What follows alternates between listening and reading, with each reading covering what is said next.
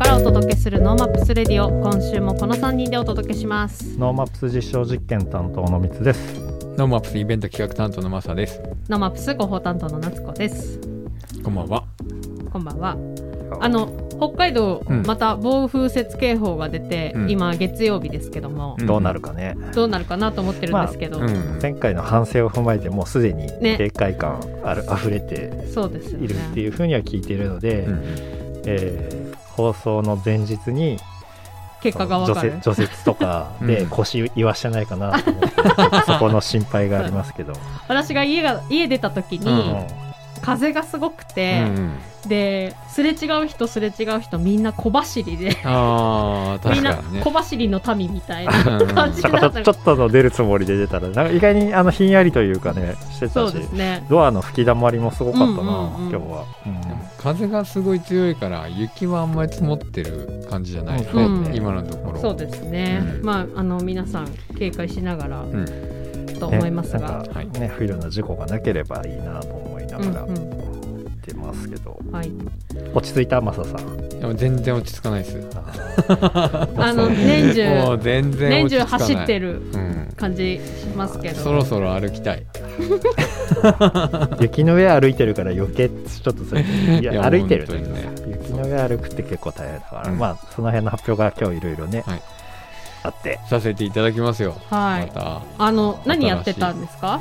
た今ですねしばらく？VR 空間でのうん。ライブイベントを企画して、うん。その中身を作ってました。なるほど、最近は。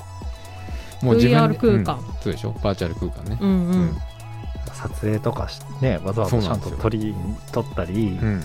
その 3D 空間とかね、うん。いわゆるメタの世界にうん。ついに行った実験も込みで、はい。できる範囲のことをやってきたっていうそうなんです。成果が見れるけど多分断片的にその人として接するとメタ空間の頭のイメージができないから、うん。これ何撮ってんだろうってなるっていうとこでしょ？そうそうそう。作ってる時はメタ感ないんでしょきっと。作ってる時も ちょっとだけあります。ちょっとだけあるんだけど、一体これがどうなんのかうは、ん。もうあー誰か分かってたのかな？いやまあそうだよね、う。ん。まあ、作ってる人たちとか、そのうん。ゴーグルをね、うん。とかそういう 3D で、うん。日常的にはい。週に何回もこう、うん。はこれはこうなるっていうふうに脳にもなんか刷り込まれてくると、こう共通言語として、うん。あこれこういう感じです。こういうバーチャルステージでこうなるからっていうのは分かるんだけど、うん。これをさ俺の俺の同世代でもはいもう分からない。なんかもう何？覚える自分もそうなんだけどうん。そういう体験をうん。想像しなくなってきてる脳があって、結構危機感なんで、うん。アラフィフの皆さんは、うん。ついてこいよ。いやいや本当そう NoMaps として、マジでメタに関しては、うん。あのああ昔のあれだよねこれだよねじゃなくてちゃんと体験も踏まえてうん。すでにこう進化させていかないと脳をこそう成長させないと、うんマジね、うん。あの若者の会話がわからないってこういうことだっていう危機感に僕ですらそうなんだから、うん。お前らみんなついてこいよ、うん。やっとかないとあのなんだろう会議もできなくなると思います。すぐ分かんなくなりますね。多うん。分。あまああなんか任せたわとかっていううん。その、まあ、先輩のおじさんたち行った時に、半分は説得できたって思ってたんだけど、半分説得できてないまま進んでることってあったと思うんですよね。うんうんでもなんかお前面白そうだからかけてみるわみたいな、うん。それもあったじゃないですか若気の頃って、うん。この間なんかそういうメタの会議の中で、こう20代のイケイケプレイヤーがやってる会話の8割ぐらい理解できなくて、ほぼ僕はググってたっていう、ぐらいだったんで改めてもううん。1週間マジで勉強したんで、うん。何でも聞いてください。うん。でも今日の出番はこれで終わります。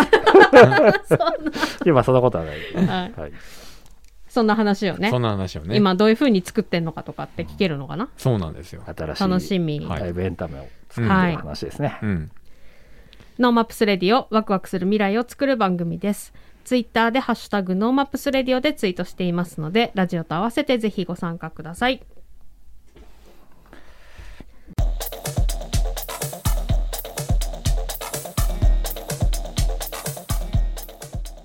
NoMaps Radio 今日は2020年に北海道内のライブハウスライブバー音響照明プロモーターなど約450の関連事業者団体個人が参加して、まあ、ライブエンターテインメントがね、うん。あのコロナですごい大変だったんで、はい。それを盛り上げようと、うんうん。まあ、今後、あのーどんどん発展させていこうという目的でうん。発足した北海道ライブエンターテインメント連絡協議会が、うん。あれなんですよ。未来のエンタメ事業を作る目的でバーチャル空間で行うライブイベントを企ほうほ画しました。なるほどはい、でその今日ははい、バーチャル空間の制作を行っている株式会社ブルームの野堀家信さんにご出演いただきますのぶさんこんばんは。こんばんは。はじめまして。よろしくお願いいたします。よろしくお願いしますもう毎日連絡取ってる気がしますけどね。そうですね。はい。おかげさまで。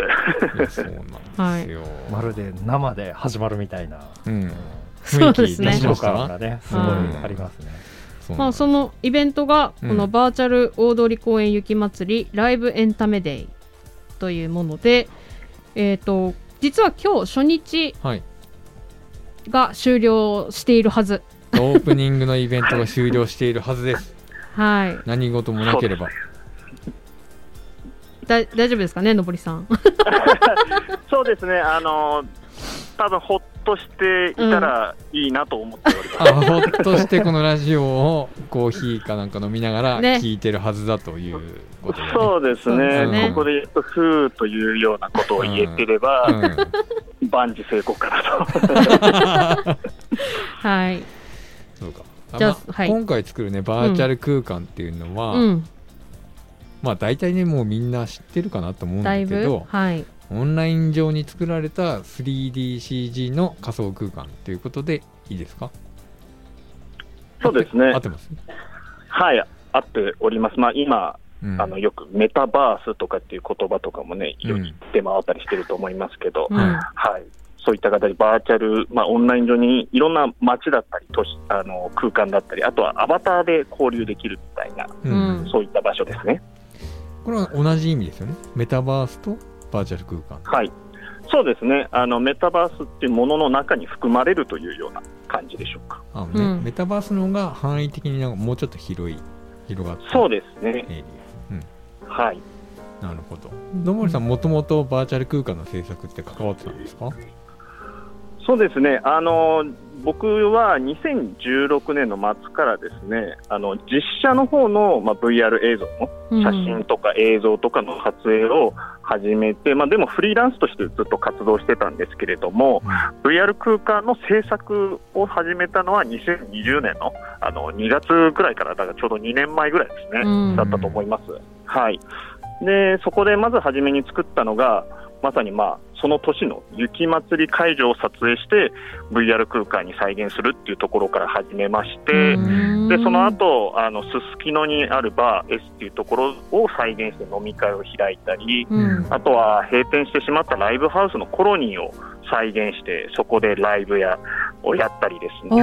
まあはい、さらにはその2021年、昨年ですね、にはあの学生たちと一緒にですね、まあ、成人式をバーチャル上でやったり、うん。あとは今回の、まあ、きっかけにもなるバーチャル雪まつりっていうものを実際開催しまして、まあ、そういったバーチャルイベントを行うプラス、まあ、あー夏にはあのお茶の専門店のルピシアさんっていうところのですね、うん。まあ、VR 会場の制作などをやらせていただいておりました。なるほど。あのコロニーのやつは行きましたね、あの行きましたって言ったらあれですけどあのクラスターで、そうです、そうです。はい、あの作ったコロニーのライブ見に行って、はい。あの やってた。あのアバター使ってワイワイやらせていただきましたよ。ああの時木箱ですよね出てたの違いましたあそうですね、はい、そうですよ千葉子さんも、はい、出出ていただきました。なるほど。ありがとうございます、それは嬉しいです。はい、うんうん。そっかそっか。ちなみにねこの実写 VR 映像はい、や写真の撮影を始めてフリーランスとして活動していったってことなんですけどはい、実写 VR 映像ってなん,、はなんですか？あ、えっ、と、なんつうんですか、あのー VR、まあ、ゴーグル、うん。あのーご存知だと思う、それをかぶって、まあ、見ると、まあ、360度自分の周りが映像となってだから目の前には例えばアーティストさんがいて後ろを振り向帰れば観客がいるみたいな、うん。まあ、そういった空間をぐるっと撮影するっていうものが実写のうん。VR360 度カメラっていうものを使ってはいはいはい行うものですね。はい、うんこれをフリーランスでやるっていうぐらいもう仕事があるんですか、い。や、うん、全然仕事になってなかった。あです。全然仕事になってなかったんですね。はい、あのただ単純に僕はこの世界がなんか面白いから、うん。えーなんか面白い仕事にできないかなと思って、うん。ひたすら独学でやりは始めて、ななぜかまあ、そういう会社に就職しようとかを一切思わず、うん。うん自分で開拓したいっていうような感じでやってましたね。ただ、やっぱりその実写だと限界があると言いますか、うん。あーなかなかその仕事に結びつかなかったんですけれども、うん。まあ、このバーチャル空間っていうものに出会ったときに、うん。あここなら自分で、まあ、想像したものを形にできる、うんえーしかもそこに人が集まって交流して、ワイワイしたり、なんかそういうリアルな体感ができると言いますか、うん。まあ、そこに非常に可能性を感じて、もうこっちの世界をちょっと開拓したいっていうふうに切り替えたっていう感じですね。なるほど。そしたらそれがまあ見事今にはなんとかご仕事につながるようなうん形になってこれたということです。うん。なるほど。じゃあここの、あのーフリーランスとして活動する前って、なんかどんなことされてたんですか、もともとはですねあのデザインの仕事をしておりまして、うん。はい。えーあ専門学校の時には 3D 市場をやってたんですけどその後はずっと 2D の、まあ、イラストレーターとかフォトショップとかそういったものを使って、まあ、飲食店さんのチラシとか名刺作ったりとか、うん。あとは学校のクラス T シャツで学校祭には何千枚って T シャツの、はいはいはい。プリントの手配をしたりですとか、うん。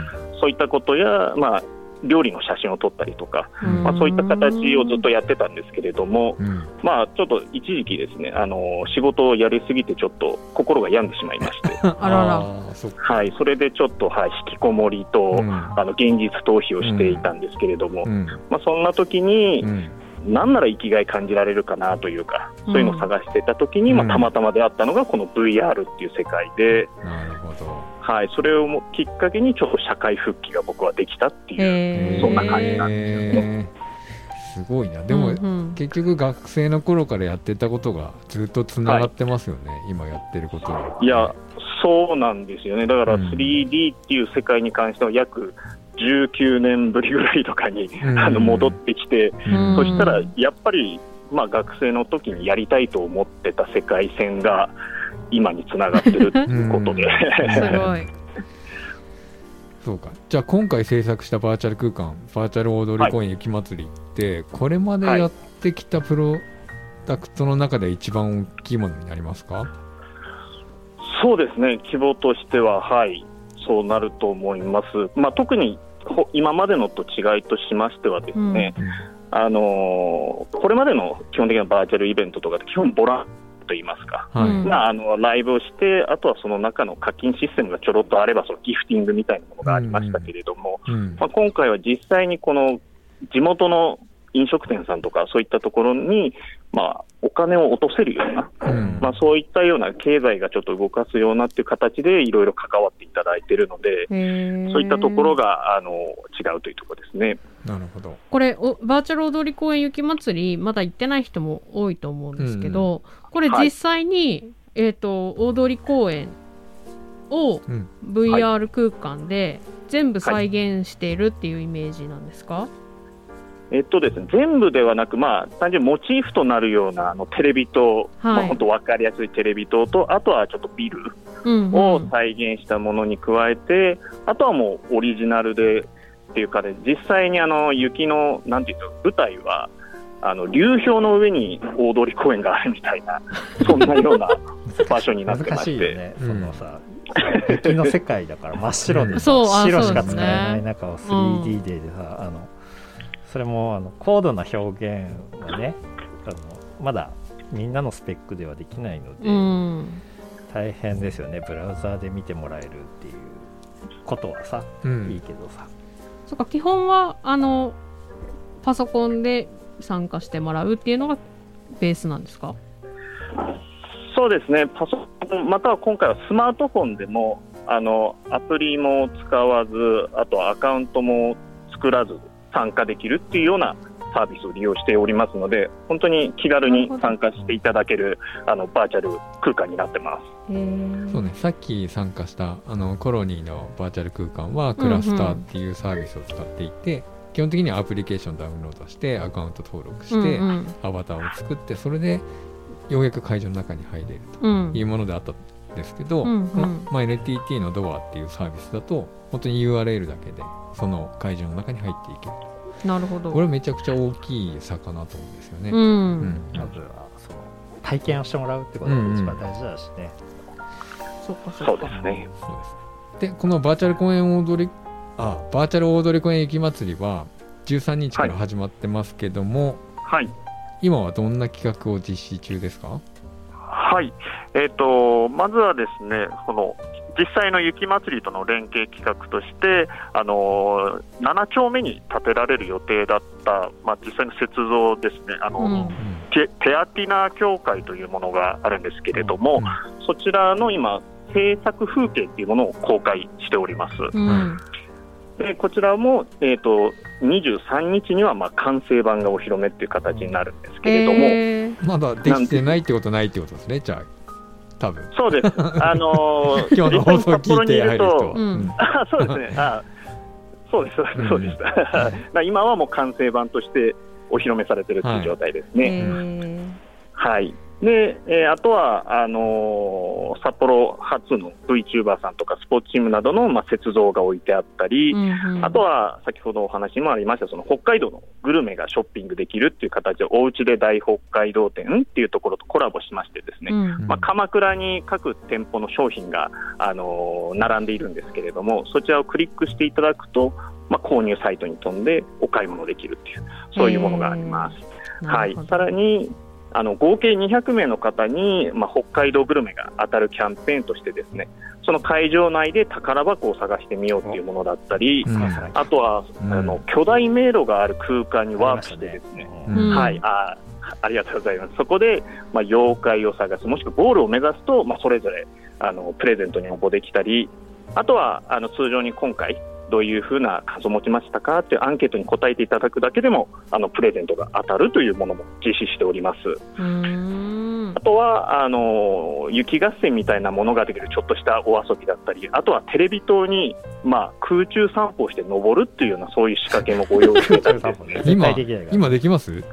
あ今できますよあで。きます僕いけてないなあそうです。これも、うん。あの明確に ここから行けるよっていうのを明示してなくて、はい。あのなんとなくそこに行って、あれ、おかしいな、行ってみようかなって言ったら、うわ、空中受ける、すごいみたいな感じで、チート？チートなのか？裏技だ。なんか。あのーうん。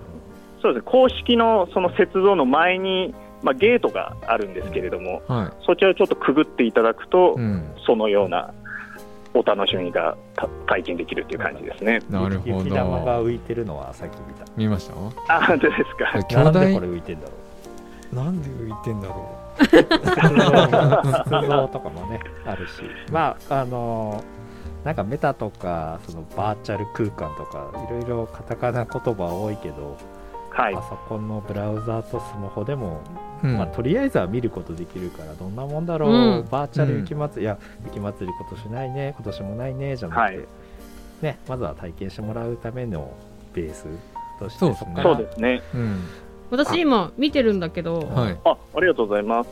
あのー思ってる以上にはい。雪祭り会場だ、そうですそうです。雪祭りかと、うん。はい。そして今言ってたように、あのまだ大雪像が作っ建て設中の雰囲気になってるよね。自衛隊が作ってんのかなみたいな 感じイメージはに出てるね。イメージが出てて本当に雪祭り会場に来たみたいな雰囲気がありますね、裏ではのぼりさんが一生懸命作ってる えー、なるほど。これは面巨大白い迷路がまたねめちゃくちゃ難しいんだよえー、ねめちゃくちゃ難しいの本当長にいや、でも、うん。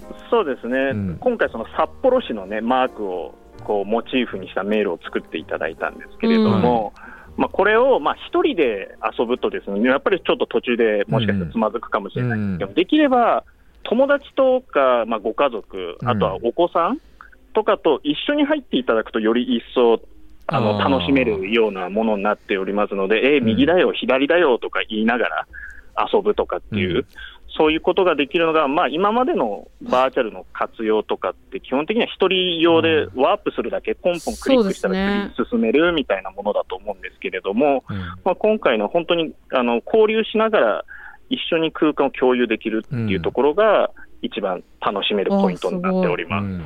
この自分が入ってるルームに、はい、バーチャル雪まつり会場に、えーとはい。他の人を招待できるんだ。うんうん。そうですね、うん。あのその招待の仕方も、自分の今開いている URL、そちらをコピーして、それであの LINE だったり、メッセンジャーだったりとか、うんうん。そういったメールとかで、ポイッと投げれば、もう同じ部屋に入ってきてもらえるっていうぐらいえー。気軽なサービスです。うんうん。すごいですね。まあ、昨日そうなんです。僕は子供と一緒にこの巨大迷路に入って あのものすごい置いてかれて 俺一応俺俺がすぐ離脱しました。任せた。えちゃんー、ちゃんとプレゼントには応募されましたか？あどうなんだろう。多分やってないと思いますね、はなるほど、うん。はい。これはぜひ開いてみてほしい皆さい、ん。まずはね、うん、いや、本当そうですね、あのー知らないで終わってしまうのは本当にもったいないと思いますので、こういったものがあるっていうことだけ知ってもらうだけうんうんで、嬉しいです。はい。はい、ツイッターであの URL もシェアするので、あぜひありがとうございます。はい、見てみていただきたいですね。はい。じゃあ後半はあのーバーチャル大通公園雪まつりでのライブエンタメデーについて、うん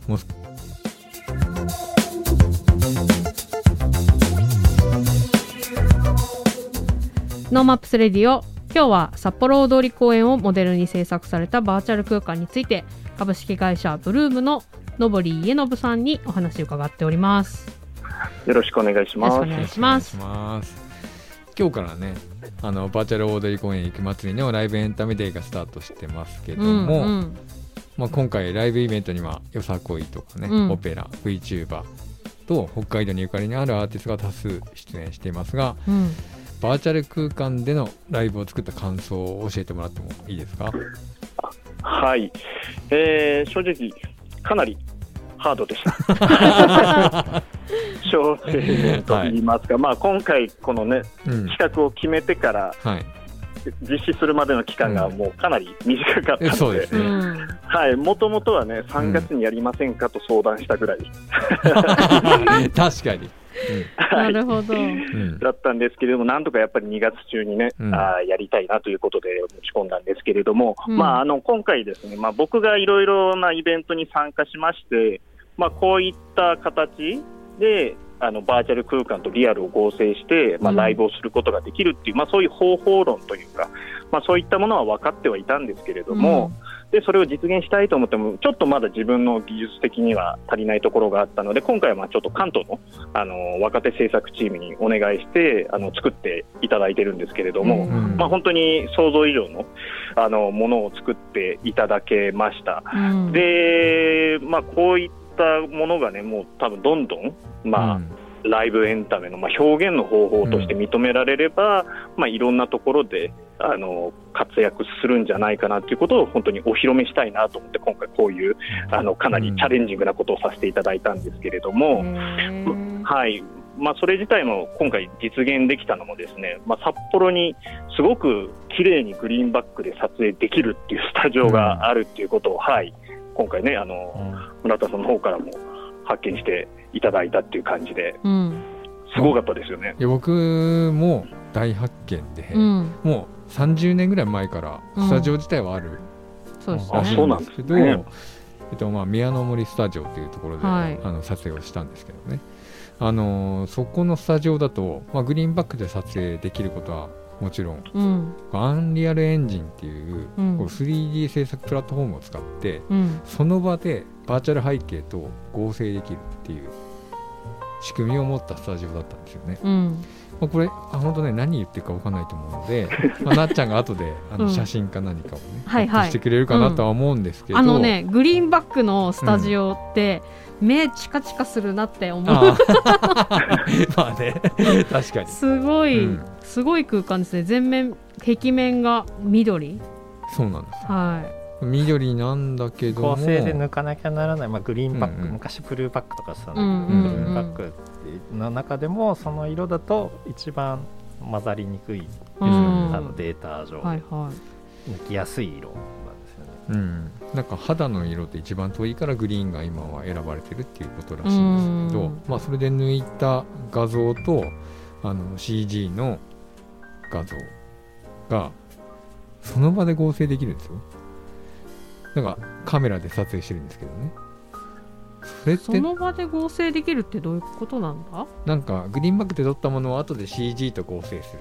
うん。くっつけて合成するっていうのはあのこれまでのやり方かなと思うんですだけどうんうんそのその場所で撮影したものがそのまんま CG 動画となって作れるう。ん。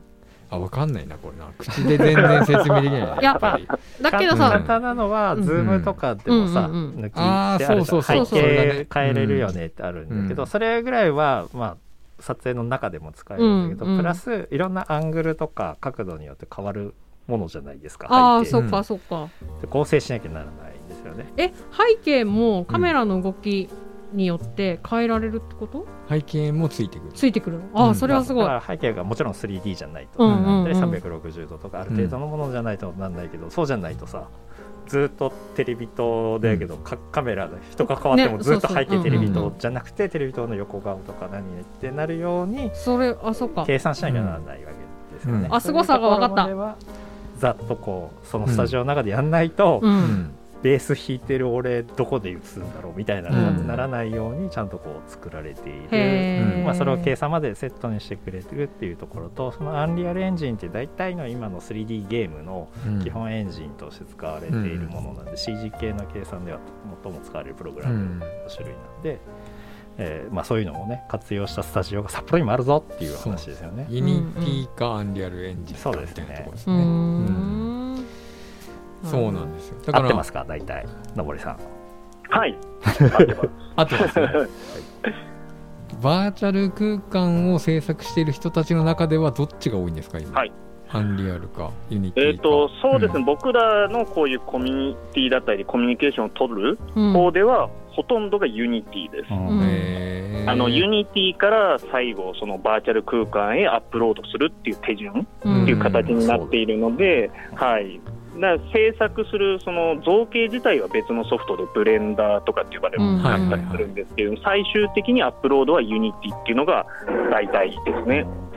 へー。なるほどな。スマホ系とかのそういううん。ミニ小さいゲームとかの方は結構はい。 Unity とかうん。が強いんですよね、ん。 Unreal でやっぱちょっとハリウッドスタイルになってきちゃって、うん。やっぱコストもすっごいかかるんで、そうですね。うん。だからハイスペックゲームというか、まあ、多分大作系のですよね。とかであれば、おそらく Unreal Engine で、僕らその Unity っていうのも、うん。まあ、無料で使えるので、うん。本当に小学生とかからうん。もう触れちゃうっていうぐらい気軽なので、あの高校生とかでもそういう Unity のゲームコンテストとかっていうのも開かれてたりするぐらい、うん。まあ、あの結構一般的には Unity は知られているっていうものですね。なるほど。な CPU じゃなくて GPU っていうそのグラフィックうん。を別に演算しなきゃなんないんですけど、それがめっちゃ高いんで、うん。コストを考えるとその制作コストうん。制作する時間もとかコストを考えると、まあ、そういう選択もあるけど、まあ、どっちもあの互換があるわけではないにしろなんかね交流というか入れ行ったり来たりはできるので そのそうですね。開発、どっちの開発がいいとかじゃなくて、まずは自分たちができるものをやってうん。アップデートしていくっていうので、開発者を目指したい方は両方とも触ってみてください。ううん。んそうですね。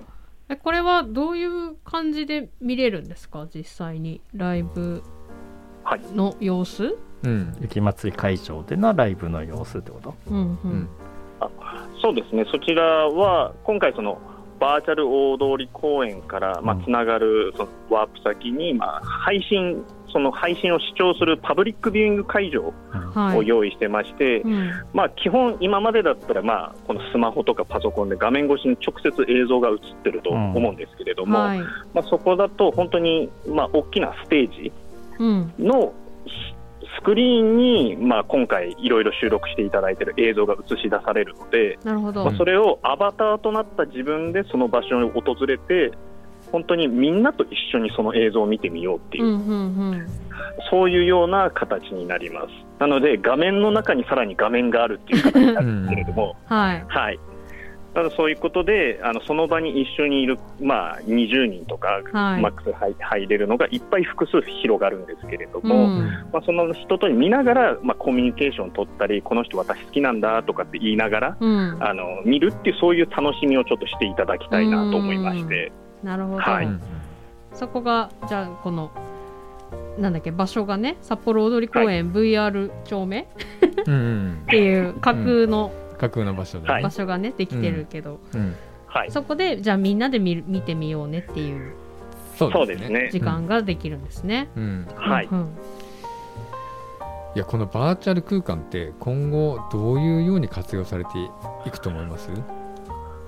そうですね、まあ、今現時点ではやはりまだクリエイターたちとか、うん。あの大手企業さんとかがこういったバーチャル空間提供してますし、あとはまだ VR ゴーグルっていうもの自体が、まあ、普及はまだまだ少ないと言いますか、うん。まだスマートフォンとかに及ばないところなので、まあ、まだ一般的にではないですけれども、まあ、今後はですね、まあ、こういった今回の NTT ドアのように、あの気軽に入れるバーチャルサービスというのは多分どんどん増えていきますので、まあ、今後はその企業だったり、あとは個人が、まあ、ホームページをうん。持つような感覚でですね、それぞれが自分たちのバーチャル空間を持って、でまあ、そこで自分たちの PR をしたり、あとはそこで実際に訪れた人とコミュニケーションをうん。取ったりするようなものがどんどん増えていくんじゃないかなと思ってます。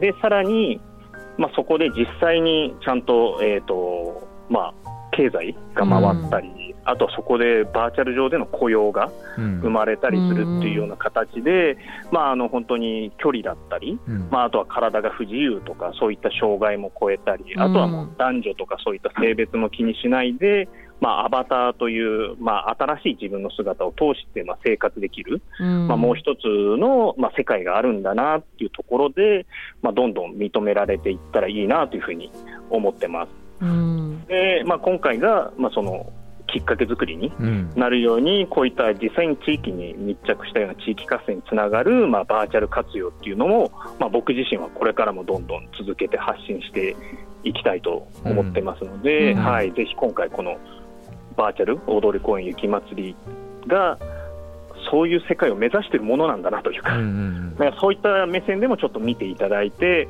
ぜひご参加いただけたらなと思います。うんもう全部まとめて言ってくれたけど まあ本当に今まだ本当に発展途上のものであのこれが完成してるっていう風にな位置づけではないと思うんですよね、うん。今今回制作してるものも、まあ確かに素晴らしいあの映像が撮れて、うん。それをみんなで見れる環境までは整ったけども、うんうん。まあ、今後できるこのバーチャル空間っていうものの中でいくとまだ黎明期というかうん。発展の余地がすごくあるようなコンテンツだと思うんですよね。まあそれをね、あのーとりあえずなんか横でずっと誰かがやってるのを見てるんじゃなくてやっぱ自分が、あの参加してみてもしかしたらこういう可能性あるかもなとそうかですねこれからこういうように使えるかもしれないなとか、っうんていう目線でこうその空間の中をあの見ていってもらえるといいかなと思うんですようね。んだからなんか仮にねあなんか大したことないなって思うことっていっぱいあると思うんですよ見て。うんだけどでもそれはそれでよくてそれをどうしたらもっとよくできるかっていうようにあのちょっと前向きに考えてこういろいろ見てもらえるとすごくいいなまと思あ、あうんですよね。れだよね。面白がってほしいよね。あそうそうそうそう。単純にそうですあそうですこんなのあるんだっていうところで、まずはやっぱこう覚えてもらうというか、うん。はい。そのね流行り言葉になってくれたメタっていう言葉もあるから、うん。まあ、ちょっとさ体験しなきゃって思う人もこれからね、うん。去年より今年の方が多いと思うしうん。そういう意味で、あこんなもんなんだっていうそのマサさんが言う感覚っていうよりはあこれでこういうのああいうのっていううん。その面白がりがあるから、多分国井さんがここで EC につなげようとかここで何しようっていう発想でどんどん広がっていってるしうん。同じような、ね、人たちが増えればうん。翌年また次の年その次の年で生活に入ってくるかもしれない、うん。うん。うん。なので楽しみでいるので今日明日から？あ今日から始まった。うん。ものも含めて全部、うん。えーまずは見てもらえ見てもらう、うん。みんなでパブリックビューイングしよう。ん。うランチブレイクに出るんでしょ、そうです。あののぼりさんのはい。今後のお仕事的にはどうなんですか、あのこれだけ大きい仕事を今回されたわけですが、はい。うんこの先の予定とか。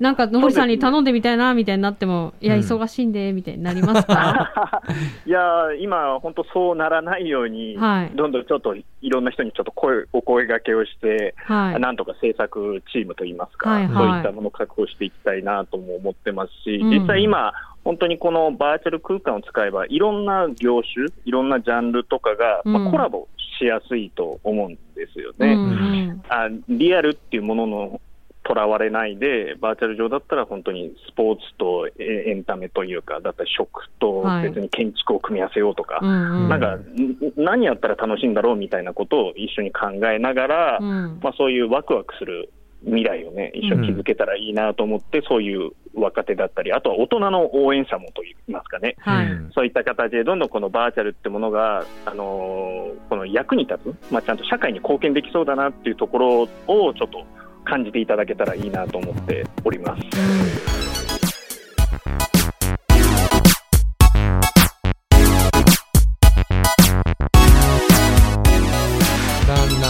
このコーナーはいつかは自分たちの番組を持ちたいと思っているアンビシャスが世間のことを知るために巷で噂になっている話題を検証して報告するコーナーです。第6回目はおしゃれ大好きももかのおしゃれなうです。それではももこさんお呼びしてみましょう。ももかさんこんばんは。こんばんは。よろしくお願いします。お願いします。まあこの間あのライブエンタメデイに参加してもらったけど、どうでした？はい。と、アンビシャスにとって初めてのグリーンバックでのね、はい、撮影だったので、はい。こう距離感とか、どういう見え方をしているのかがちょっとわからなくて、みんなドキドキもしてたんですけど、うん。それと同時に初めてのね、バーチャルっていううん。新しいね、ことにワクワクしていて、うん。最後の方にちょっと見せていただいたんですけど、うんかなりあの素敵な感じに仕上がってたので本番見るのが楽しみです、うん。はい。ね、収録はラジオの収録はうん。本番の2日前なんで、もうプレッシャーがすごい。あ 作り手作り手のね今ねそう作り手の人たちのあの、ん。放送でもあったから、うん。なんかそうピリピリしてました。まだまだあの撮ったやつを完成してないのかなっていうちょっと、うんあんまり言えねえって顔してるんで、はい。それじゃああれだねコーナーの方に入っていきましょう、はい。はい。はい、えー自分で言うのはちょっと恥ずかしいんですけれども、は おしゃれ大好きな私ももかが今おしゃれと言われているものについてリサーチして報告いたします。今回はファッションについてご報告したいと思います。はい今回はどんな方法でリサーチしたんですか？はい、えー、と SNS だったり雑誌の中のリアルな同世代の言動だったりさまざまな、ね、情報をもとにリサーチしてきたんですけれども、うん。今年の冬はですねコージースタイルという系統が流行っているようです。うん。はい。そうですはい、そのその、ね、どうやって広まったかっていうと私が感じたのは芸能人が身につけていてこう流行ったっていうよりも、うん。うん。SNS のインフルエンサーの投稿などからうん。広まっているように感じました。うんうん。はい。ちなみにコージースタイルっていうのは、心地いいとか楽なとかっていう意味を持っているみたいで、うん。うんかなりビッグシルエットなアイテムだったり、柔らかい素材とかを使っている格好と言えます。はい。なんかビッグシルエットなスタイルのものってあれだよね。あのコージースタイルって今いつから呼ばれてるかわかんないけど最近結構流行ってたよね。そうなの？あなんかそんな気がしない？やっぱり皆さんんも結構おおみ、ね、見かけたりとかするんじゃないかなと思うんふふわっとした感じのさ、うん。あのはいはいはい。女性がふわっとした感じで、前だけあのセーターちょこ長いんだけど前だけこうお腹に入れててさ、うん。あれなんかどうんどっちなんだろうとかって最初思ったんだけど、ああれがファッションなんだっていうふうに気づかないと恥ずかしいよね、うん。あれもコージースタイル？なんかふわっとした感じでしょでもなんかそれをそうですね。音声で伝えるのってめちゃくちゃ難しくねえかと思って今、はい。うん。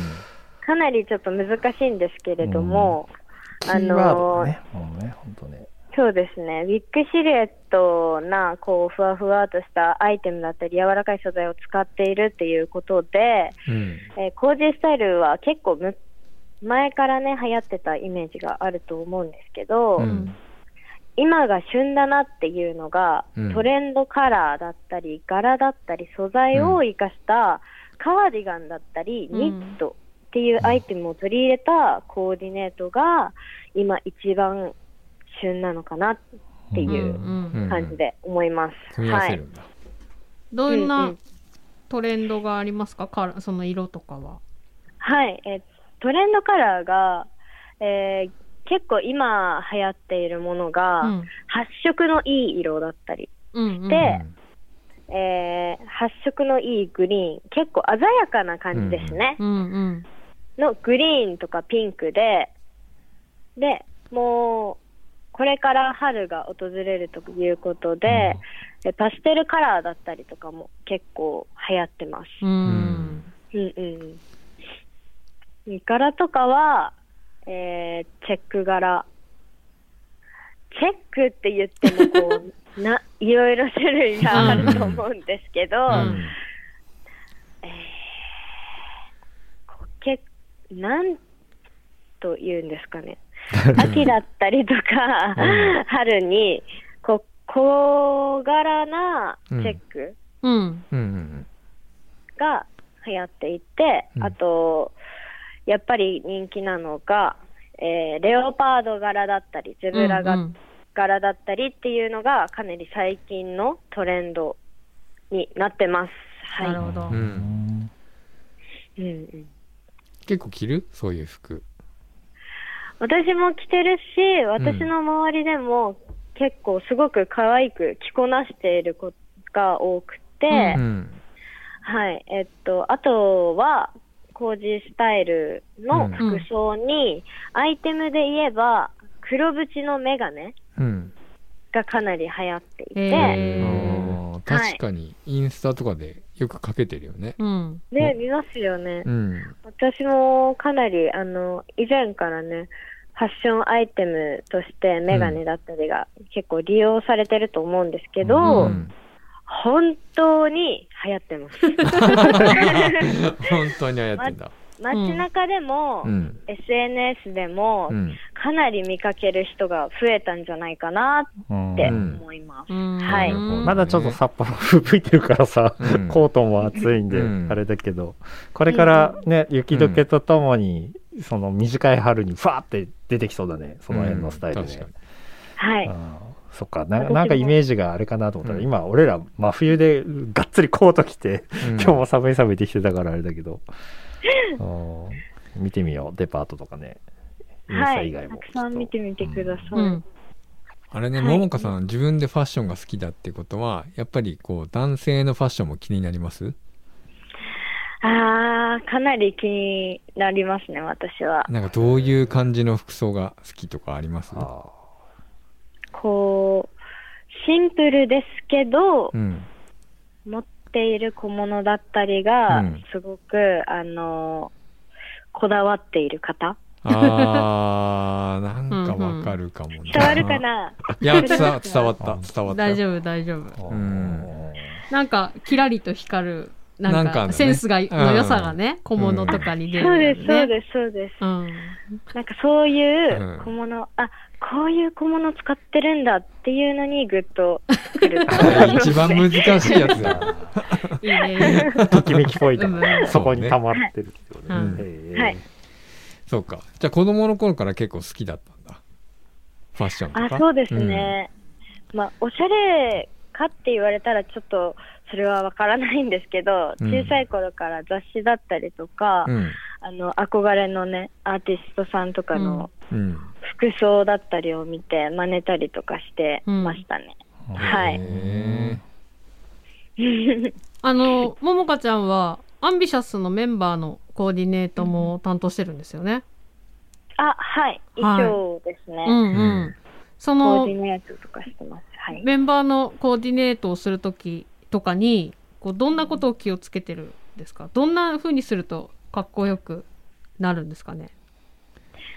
私も最初全然わからなくて、ううん。ん どうしたら、こう、一人一人が似合う服装になるのかなって考えたときに、うん。うん。まず骨格出た。を気にしてうん。見ることにして、うん。骨格からスタートなの、そうだよ。今骨格うん診断みたいなのあるもんね。そうなんですよ。かなり熱くて、うん。うんこの人は、こう、まあ、結構ウェーブ体型とか、うん。ストレートとか言われたりしてるんですけど、うん。メンバー一人一人を、あ、この人はウェーブだなとかっていうのをあ全部分析して、それで、あ、だったらこの子は、例えばこう、お腹を出した服装が似合うなっていうので、うん。使ったりとか、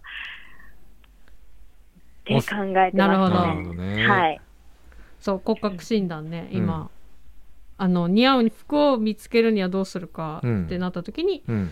そうそこから始まる感じよね最近ね。へえそうなんですよね、うん。そこをちょっと掴んでいればうん。結構決まるんじゃないかなとうん私も思ってます。なるほどね、はい。いや勉強になったわ今日も。骨格診断しなきゃ、はい骨格診断まず痩せなきゃいけない俺は、うん。はい。ありがとうございます。とてもいい情報でした、では最後に、はい。あのインフォメーションをお願いします。はい、アンビシャス情報です。えーバーチャル大通り公園雪まつりライブエンタメデーの出演は2月24日の19時19時からと2月25日の、えー20時40分からの2本でございます。そして3月は私たちがデビューしてからなんと1周年になります。うんおめでとうございます。はい、ありがとうございます。3月6日、サウナ、サウナーの聖地、ニコーリフレさんでライブがはい。あるのと、3月14日、20日は、キングムーで開催されるロストワールドというイベントに出演させていただきます。うん。はい、そしてさらに3月27日は、初ライブからちょうど1年ということでですね、うん。こちらもキングムーでライブがあり、はい。えーさらにその日、私たちの初 CD が販売されます。配信じゃなくて CD はい、ようやくね、円盤化できるようになって、うん。すごく楽しみになっているので、うん。詳細はね、アンビシャスのホームページ、SNS に上がりますので、ぜひぜひチェックしてください。いいね、はい、CD どんな曲が入るんでしょうね。はい。えーこれ、ここで初解禁なんですけど、うんはいえー CD の内容、4曲入ってまして、はい。今まで入ってた、まあ、うままを中心に、うん。うんえー今まで配信されていた3曲、プラスで、うん。えー新曲がおう。1曲入る、全4曲の CD になっております。うん。いいね。楽しみだね。うんうん。はい、楽しみです。では曲紹介を最後にお願いしますはい、それでは聴いてください。アンビシャスでうまま。ラーナーンビ今日の担当はももかさんでしたありがとうございましたありがとうございました。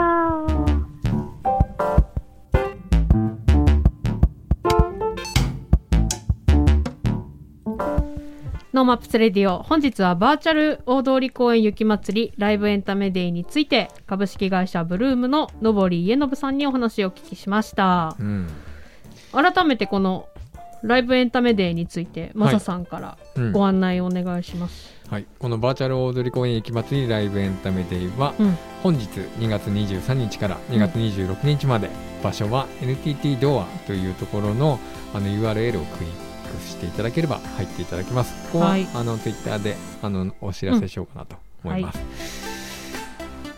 で出演にはねよさこいソーランのチームだったりとか、うん。オペラの方々とかね、うん。あの札幌で活動するヒップホッパーとか。はいはい、成山剛君とか。